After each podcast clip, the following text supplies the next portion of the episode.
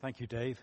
Um, we'll be hearing more from Dave shortly. Uh, Dave will be uh, helping us through the act of remembrance at, at uh, roughly 11 o'clock. We'll try and get our timing on. Uh, um, we've just, uh, and thank you, Dave, for, for bringing those prayers, leading us in our prayers as we've come, bringing what's on our heart before God. We're now coming to a time in our service where hopefully the reverse is true. We catch a glimpse of what's on God's heart um, and what He has to say to us. So before I say anything more, I'd, I'd just like to pray. Heavenly Father, we thank you that you are a God who is willing to speak. Lord, we pray that we might be equally willing to listen.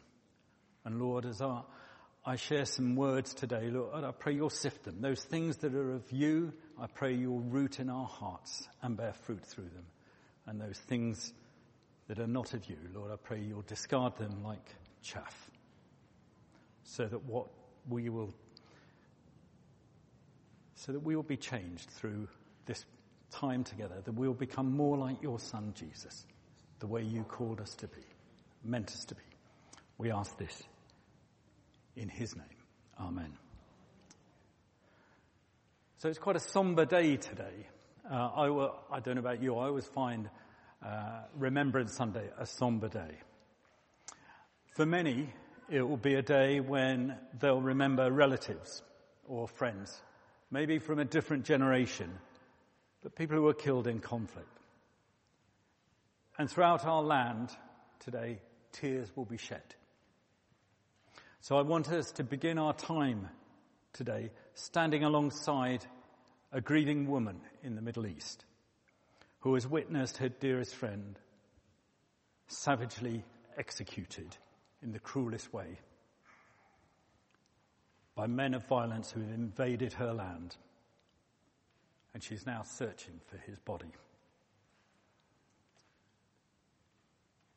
These words record it.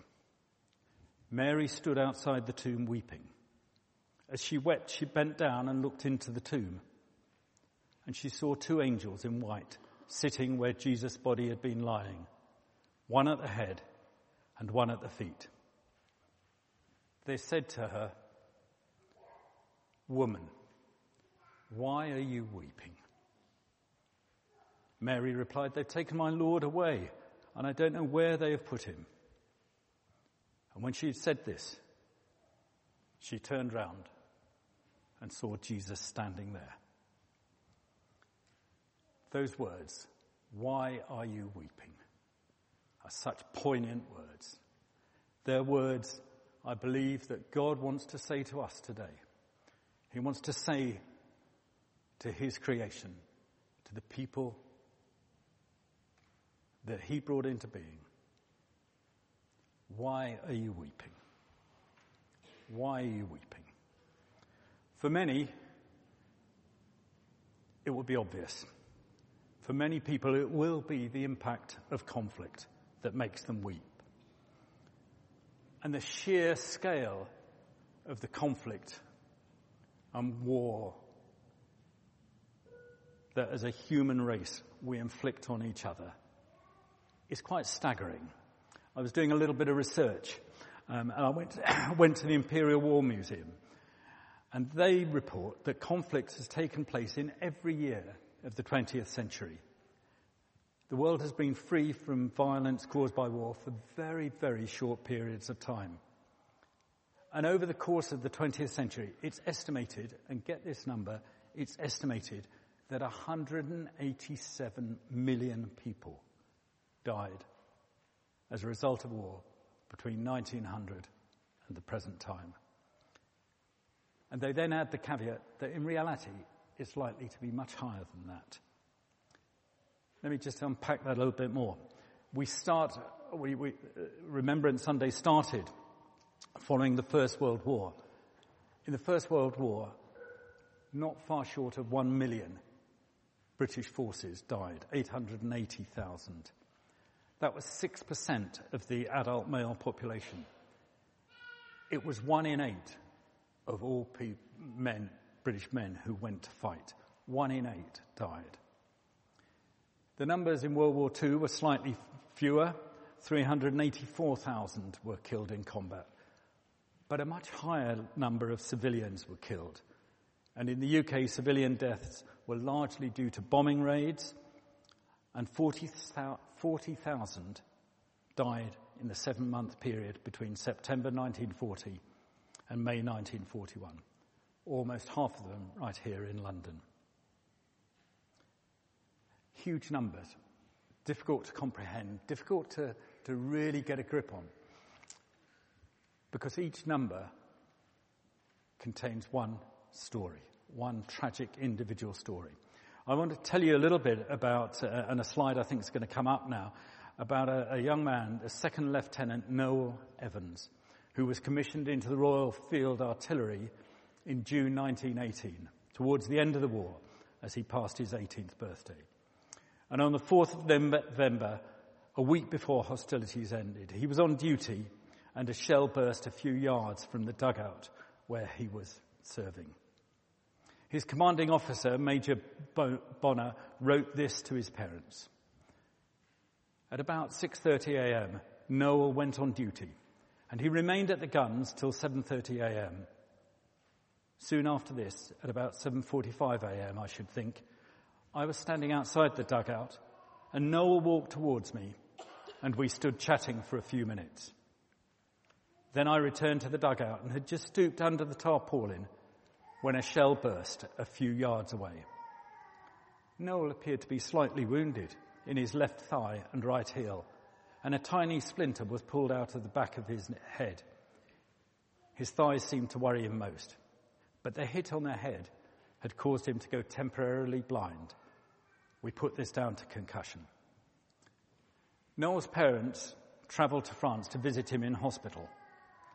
However, on arrival, they were informed that their son had succumbed to his wounds in the early hours of Armistice Day itself. His father wrote a letter to the, some of the other family at that, and he wrote this. He said, It's been the hardest week to bear of my life. The uncertainty of our dear laddie's condition. The suspense at the last moment when we reached the hospital and the crushing words of the matron, I'm afraid I have bad news for you. We were too late. Then we were told he had already been taken up to the cemetery and that the funeral would be at 1.45 p.m. We reached the cemetery just in time. There were two other officers and about 20 privates buried at the same time. Noel was carried by five soldiers and five officers marched at the side. Three volleys were fired and the last post sounded at the end. And there we left our dear, high-spirited laddie who loved everybody and I believe was loved by all. That record of a father's moments of grief was one amongst hundreds of thousands of such moments. And it provokes an echo of those haunting words, that haunting question why are you weeping? But that was then, and this is now. But still it goes on. Here is a story from the last month. It's the story of seven year old Nana and her father, who are from Gaza. Their story, like the stories coming out of both Israel and the occupied Palestinian territory, is the stuff of nightmares. That trend of civilians being the victims of war has grown, and civilians, and particularly children, are paying the highest price for the conflict that they've no part in. Nana's father talked to an aid worker, and I want to tell you a little bit of that story. He said, Little Nana ran to me, Baba, as usual, because it was safe for her. With the horror and the roar of the swarms of killing in the sky, hovering above us like a terrifying nightmare, swimming in the warm sky of our neighborhood, a neighborhood that's filled with memories. In a moment, the world is lit with a great light. We all fall to the ground and try not to hear, hugging each other. Nana tells me, I love you, Baba. And the darkness turned into hell with the smell of gunpowder and blood. Especially in the dark while I'm hugging my little girl, who with a fragile made up confidence tells me shivering, Baba, I'm not afraid, just nervous. I try to hug her and feel the heat of her small body. As if we had become one body, my feeling of helplessness was undoubtedly the worst. Then later, after the bonnet, Nana drew a picture, which I think we can see on the screen now. In it, there's a house, a garden, a sweet sun, and a clear sky, free of swarms. She didn't draw birds in the sky. She wanted the sky to be clear, but she did draw clouds. Perhaps she's even become afraid of birds. And she started to explain her plans. She said, if we stay alive, I'd like always to stay together and to go to Auntie's and Grandpa's house. But Nana doesn't know that Auntie's house has evaporated. And her grandfather's house, with its memories, its details, its warmth, its family gatherings, birthdays, joys, and tears, is now rubble. Her father said, I tried to be a source of strength for the family, but I cried once. I cried twice. I cried three times. And we cried with each other and over each other. We cried for the past and the present, but we didn't cry for the future because we didn't know if we had a place in it. We hear that story again, one of countless horrific stories. And the echo of that haunting question, why are you weeping, comes to the fore again. So although it is not now quite 11 o'clock, I think it is an appropriate moment for us to pause for our act of remembrance. A time when we can give an answer to the question or seek an answer to the question, why are you weeping? It's a time to remember that our freedoms, the freedoms we enjoy in this land, have been bought at so heavy, far too heavy a price. It's a time to pray once again for those who are serving now to protect those freedoms. And it is a time to once again lament our inability as a human race to live in peace with one another as our Father intended. So I'm going to ask you all to stand now as we begin our act of remembrance.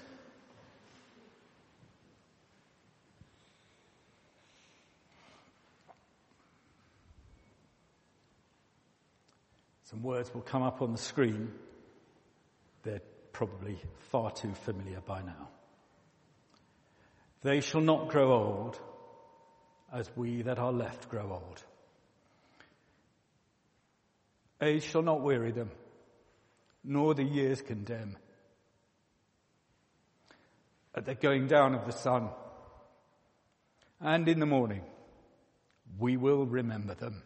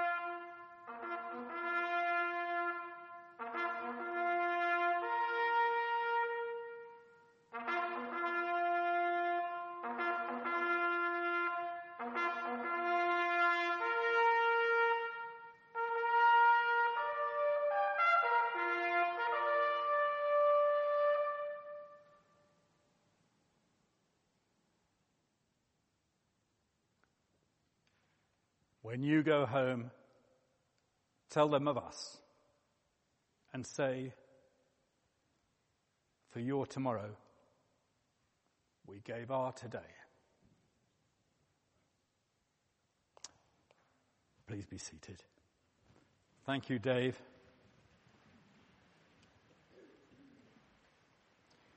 In a few moments, uh, Carissa will come and, and, read to us. If you want to come to the front and be ready, I'll give you a, a cue at the appropriate moment. But before we do that, let's stay in that, that place and um, that place of reflection. And I want to bring that question back to you again. Why are you weeping? What makes you weep? Well, for me, as you've seen, as you've sensed, it is the tragedy of war. The tragedy of grief, of lives denied, destroyed, hopes shattered, homes shattered, families ripped apart by war. That makes me weep. And as I reflect on it, when Dave plays the last post, I find it hard not to shed a tear. What makes you weep? When did you last cry? You might be joining me in the grief of responding to appalling conflict and so on.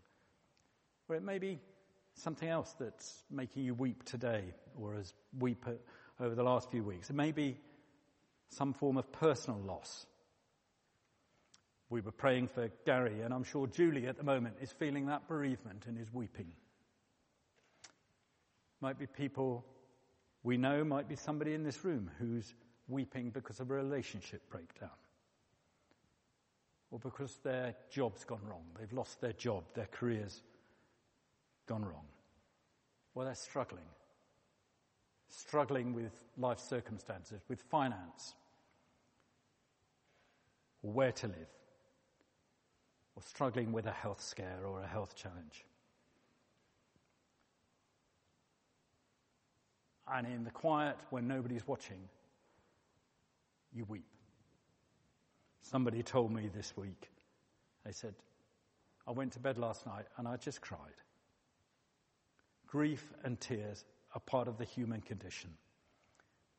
And I think God always asks that question, and He's asking it particularly poignantly today, this morning, to each one of us. Why are you weeping? And He asks it not because He's like a father telling off a child for being melodramatic. Say, what on earth are you crying about? No, that's not what God says. God says, why are you weeping? Because God knows what it is to weep.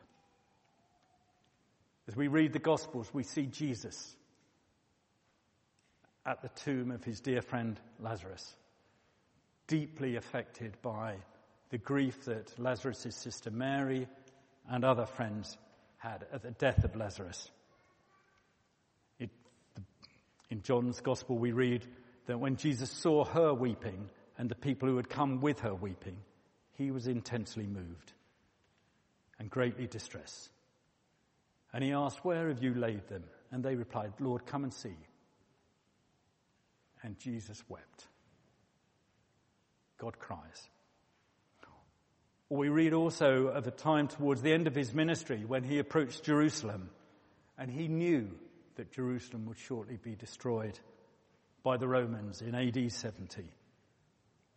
He knew that conflict would rip that city apart. And in Luke 19 we read, when he, Jesus, drew near, drew near and saw the city, he wept over it, saying, would that you, even you, had known on this day the things that make for peace. God weeps. God knows what it is to have a broken heart.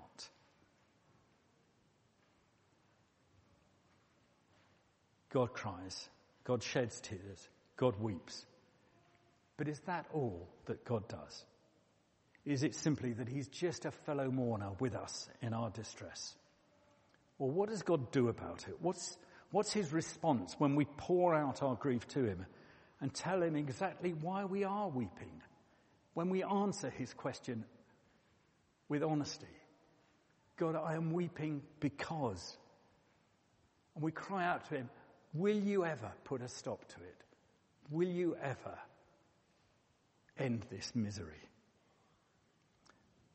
Carissa, read us some words from Revelation. A reading from the Word of God, written in the book of Revelations, chapter 21, reading from verse 1 to 5. Then I saw a new heaven and a new earth, for the first heaven and the first earth had passed away, and there was no longer any sea. I saw the holy city, the new Jerusalem, coming down out of heaven from God, prepared as a bride beautifully dressed for her husband.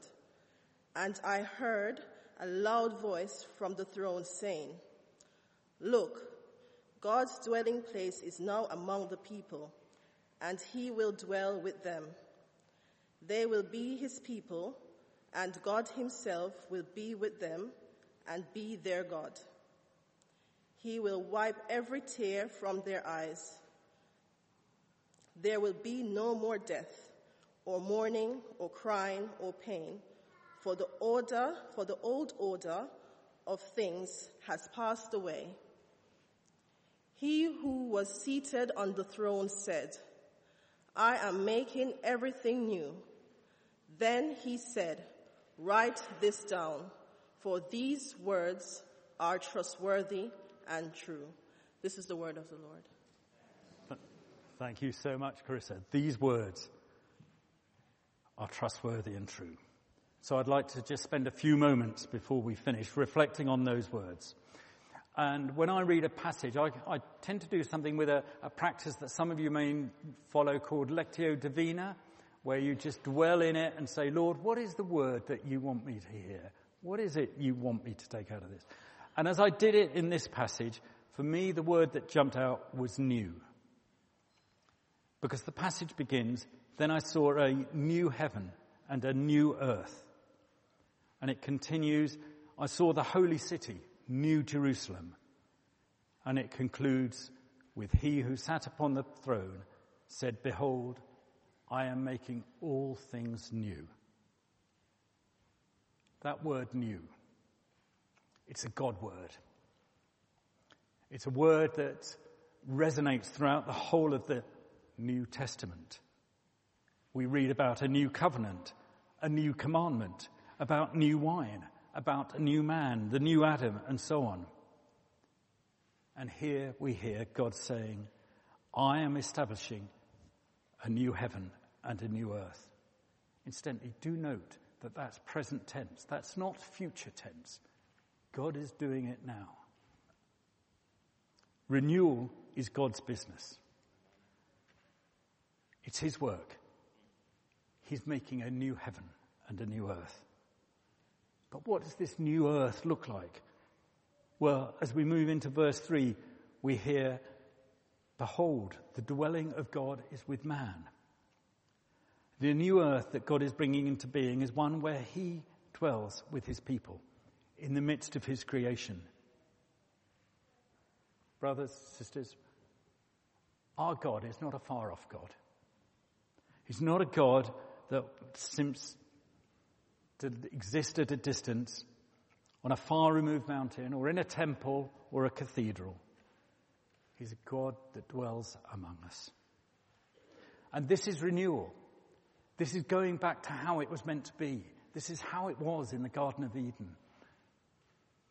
When God walked with Adam in the cool of the evening and walked and talked together with him. This is the renewal that he's bringing. He's coming to dwell among his people. But I'd forgive you if you said, is that all that's going to change? Is that the only new thing? Would God simply dwell amongst a people, a people who are sinful, broken-hearted, subject to disease, to cruelty, oppression and death? will nothing change? And we go to verse 4. And what an amazing promise it is. God is going to change it. He's going to wipe away every tear from our eyes, and death will be no more. And there won't be mourning, or crying, or pain, for those things, those former things, have passed away. God's personal presence among his people will unite what death has separated. When God comes near to us, we no longer weep over the grave. That's the promise ahead of us. Because as verse 5 concludes, he who sits on the throne, he who's in charge of everything, who sits on the throne, says, Behold, I make all things new. That's the answer to what God's doing and will do about our weeping. Yes, he is a fellow mourner. Of course he is. He is a, a compassionate, broken-hearted God. But he's so much more. He's not just compassionate. He's almighty and he's all loving. And he promises us hope and renewal. So the world in chaos, this is for you, Alice, because you said to me before, I'm so depressed about the world around us. This world in chaos. The despair, the fear, and the anxiety that we experience, we can have hope. The world is and will be fully renewed. Our nation can be renewed. Our families can be renewed. We ourselves can be recreated. We can be transformed into a new creation. That's what Paul wrote to the Corinthians. He said, if anyone is in Christ, he is a new creation. The old has passed away. Behold, the new has come. And this is from God, who through Christ has reconciled us to himself. My friends, we, we obviously live in a world where the question, why are you weeping, needs to be asked far too often. And where we're far too familiar with grief and suffering. But we can and should be people of hope. We are people of hope. We are hoping for the renewal that's promised in these five verses from Revelation. For a new earth where there is no more crying or mourning or pain or suffering. But please, please don't allow our hope, that hope we have of the new heaven and the new earth, that hope of the kingdom of God, to allow us to drift into a kind of Christian fatalism where we simply accept our grief and our suffering of now with a pious resignation because in the end it will all be all right. God asks us to engage with our suffering. That's what the question, why are you weeping, is all about. And we must be able to answer for ourselves that question. And we must answer it in the sure knowledge of the hope of a new heaven and a new earth. We must hold on to hope. But much more than that, we as God's people must not only hold on to hope, but we must release hope into the world. We are not just people of hope. We are agents of hope. We must be prepared to ask others, why are you weeping? And to engage with their response as God does, with compassion, but also action. We've heard what the kingdom of God will look like when it's fulfilled. And our job is to usher in that kingdom. What I mean by this was brilliantly described by an American writer. I don't believe she's a Christian, but I think what she says here is what God would say to us. Hope is not a lottery ticket you can sit on the sofa and clutch, feeling lucky. It's an axe you break down doors with in an emergency. Hope should shove you out of the door because it will take everything you have to steer the future away from endless war, from the annihilation of the earth's treasures and the grinding down of the poor and the marginal. To hope is to give yourself to the future. And that commitment to the future is what makes the present inhabitable. God's promise to wipe away every tear will ultimately be fulfilled. I don't know when, but I know it will. But we don't need to wait because we are God's people. We are his hands and his feet. If you want me to put it crudely, we are his Kleenex. Our job is to wipe away the tears. How can that be? Well, quite simply, like I've been saying throughout this, it's a work of God. Listen to some words from Romans 15, 13. May the God of hope fill you with all joy and peace as you trust in him, so that you may overflow with hope by the power of the Holy Spirit. I fervently believe that this is something that God is saying to us as a family in St. John's at the moment. You are people of hope. You have my hope. It's great to see it on our Christmas invites. Funnily enough, as I was preparing this sermon and thinking about it a couple of weeks ago, that verse from Romans 15, 13 just seemed to me to be the verse that we needed to hang on to. And then a few days later, Sam's email popped up into my inbox with that verse on it. And Sam, I took from that not that it was something that just you wanted us to hear, but it's something that God wants us to hear. And God wants us to respond to. So let me say it again. May the God of hope fill you with all joy and peace as you trust in him, so that you may overflow with hope by the power of the Holy Spirit. Only in this way can we ever find a complete answer to the question, why are you weeping?